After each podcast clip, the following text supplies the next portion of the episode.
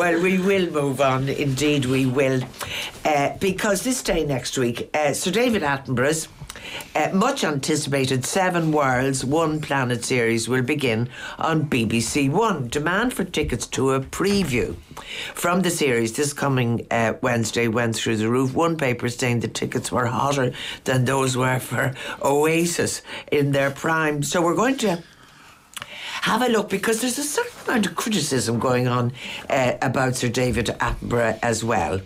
Uh, I mean, the notion that he could get anything wrong sounds like a crime against, you know, decency, but people are critical of some aspects. So I'm joined by Colin Stafford Johnson, uh, wildlife cinematographer who has worked with the great man himself. Good afternoon, Colin. Good afternoon. You worked with him as a cameraman, and I, I think you want to make the point that people sometimes think he shoots the shoots the pictures. He doesn't. Uh, well, not necessarily. I mean, I think in the past he had a much bigger role in actually producing the programs himself. Now he's more of a narrator role, but he keeps, you know, he keeps a close eye. He wouldn't. Uh, he'd, he'd make sure he's saying what he wants to say. I guess. Um, but he, so, but in, in the past, I mean, he was inc- really responsible for the growth of natural history television, and he was there from the very beginning. And I think that's what gives him such um, such an such an authority. I guess. Yeah. Um, I remember seeing the first program. I think 1979. His first really big program was a series called Life on Earth, and that was this extraordinary story about the evolution of life on Earth, which certainly for me it, it changed the way I viewed the world.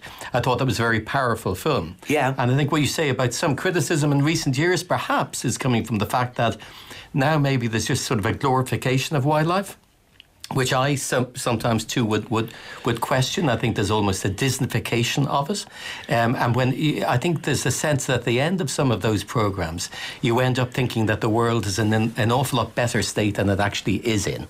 Um, you know, cameras are always selective, and how you use them is selective. Yeah. Um, and I think it's not good enough, possibly sometimes at the end of six hours of extraordinary television, that you have a little message at the end saying, well, things aren't so good. I think the images are so powerful that they leave you with a sense of this extraordinary planet. Yeah, on that the last true. series, the one he did on plastics, I think that stopped the world in its tracks. I don't think it did.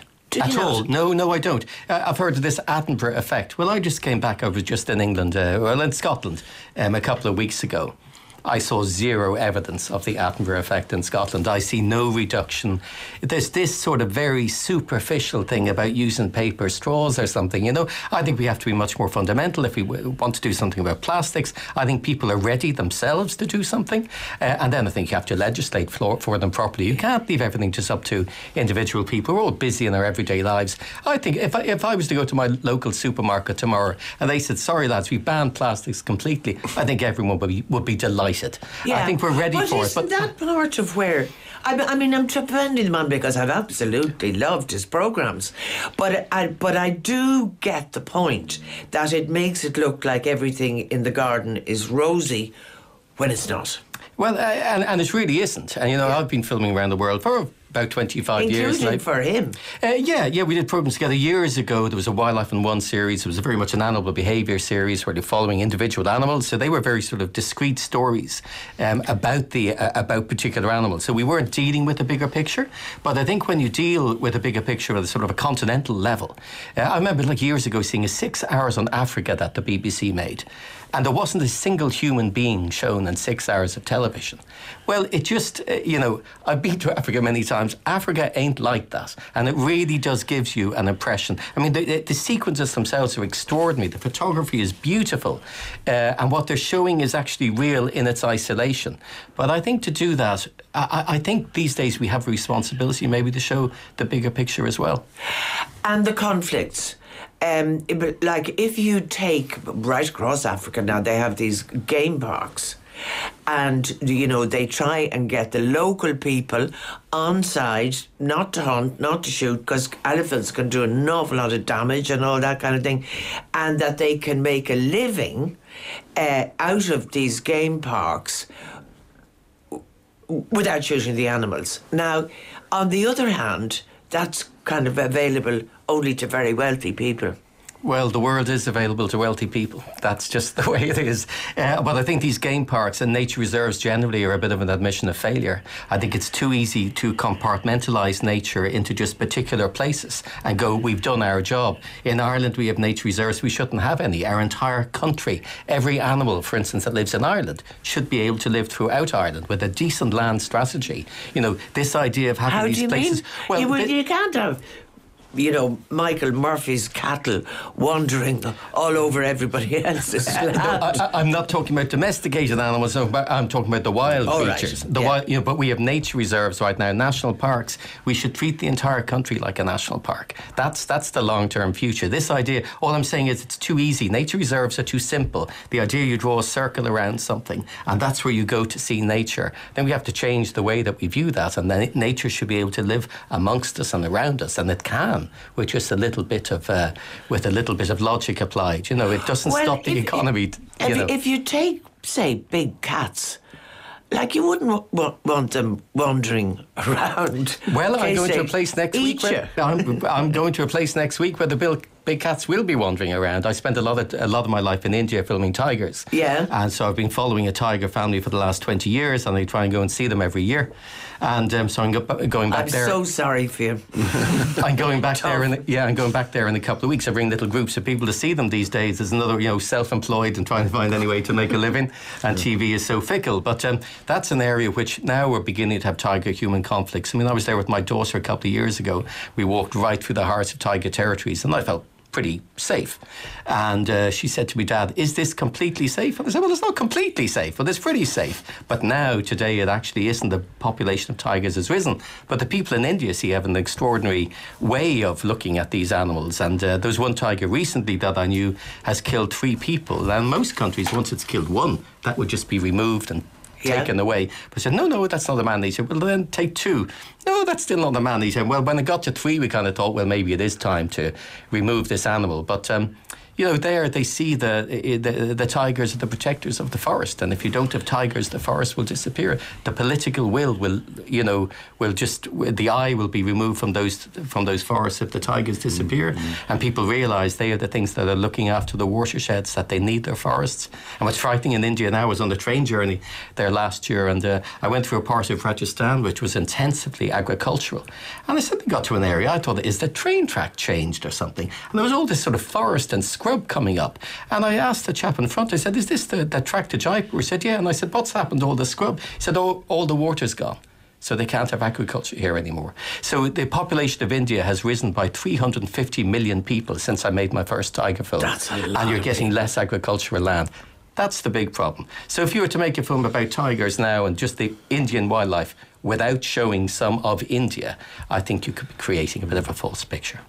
And I, I mean, I love Attenborough. Uh, Attenborough's extraordinary. To get back to the point, Yes. he has been he, he has driven the entire industry, um, and I think the reason he keep he keeps working is to keep people like me and many of my colleagues in work because he knows when he attaches his presence to something that the that the money will come in, the projects will get made. Right. I presume he just does a voiceover now. He just goes into a booth and does the voiceover on the on a soundtrack. I, know. I think it's about. I have a, f- a f- a friend who just made a lovely film about the egg, about you know Yeah. birds' eggs, and he was no, he was in the field for that. I mean, you know, not for particularly long periods of time, or, Yeah. but you know, he was in the field too. He's still, I don't know what age David, like ninety four or something.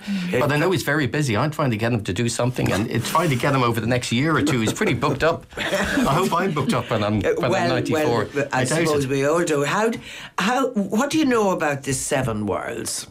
Um, well, uh, you've just given me the title, so one, ma- one tiny little criticism of it. I sort of think, I, I although I know nothing about it, Oh, sorry. I, I sort of can imagine what it is going to be like. Right. It'll be going through the seven continents, and it will be, um, you know, it will be beautiful sequences shot. I'm sure in every continent. I think the first one is Antarctica, um, and I'm sure it's going to be beautiful. And the camera techniques. but won't there be serious points made? I don't know. I don't know. I don't know. I, I, I mean, I hope in this series that they will. You know, I think you don't stick them at the end. You integrate them into your story, and I think people can handle these. You don't want to stories. preach, I suppose, either. No. But you don't like people regarding this as light entertainment. You would prefer that it was kind of Uh, in a different genre. Well, Well, I, I, don't know. I mean, this has its role. Pure entertainment is, is fine too, and there is the there is the argument that then you get people to look at the world and appreciate it. But uh, you see, I think you're preaching to the converted mostly.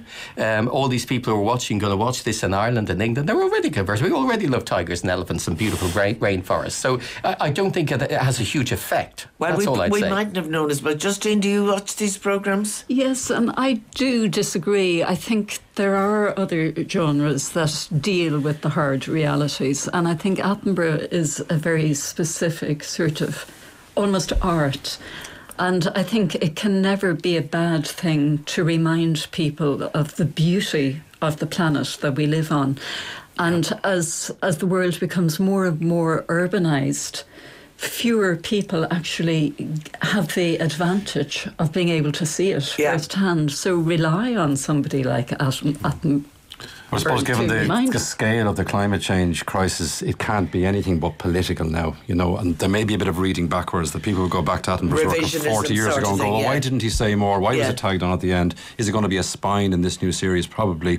And I suppose Attenborough himself has become very much a public activist. We remember his thunderous speech. Yeah. Though I also remember the, the very lukewarm response he got from the audience, going back to the point you're making about whether people are actually prepared to follow through on and, those kind of warnings. And there's the, the, the, point, I mean, in today's paper, uh, one of the things, stories I noticed this morning was about. Uh, uh, infrastructure.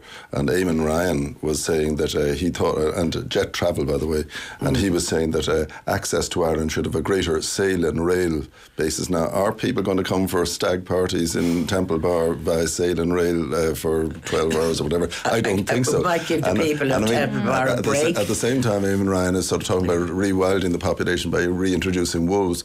Well, maybe, uh, but do we want wolves? Um, you know, especially if we're going to be in carpooling territory do we want to uh, to send our children to school with wolves around? Nothing dangerous about wolves. But you know, behaviour. wolves don't, wolves don't attack yeah. people. But yeah, I think criticism is slightly harsh. Like when I look at Extinction Rebellion yeah. and I see mm. people really engaging with the green issues now, I think it has yeah. had some impact. And from the world of finance, which I'm from, you know, a real major development now is these green bonds and green investments, mm. and people are beginning to get, I think, much more clever about trying to get uh, the pension funds and the people who are investing, making yeah. the decisions about how we kind of run our lives, that they are going to sort of have this sort of green finance architecture. Mm. Um, so it, things are changing. I think it has had some positive impact. And I, yes, Mary, yeah. But I do think people's behaviour is slowly changing as well, and it's maybe most pronounced amongst young people. You know, my own university is going plastic free, for example. Um, you go to the butchers and you bring your own Tupperware, and I know these are very small elements and but they indicate a consciousness. They do, and, they indicate a willingness and an that awareness. You know, so they're so things. plastic. Things I know, but it's it's, it's, at least it's, it's reusable. reusable. You know, it's reusable. God, I have more plastic than you have. we'll get into that kind of stage now. Um, listen, before I, uh, first of all, thank you all very very much indeed for participating in the program.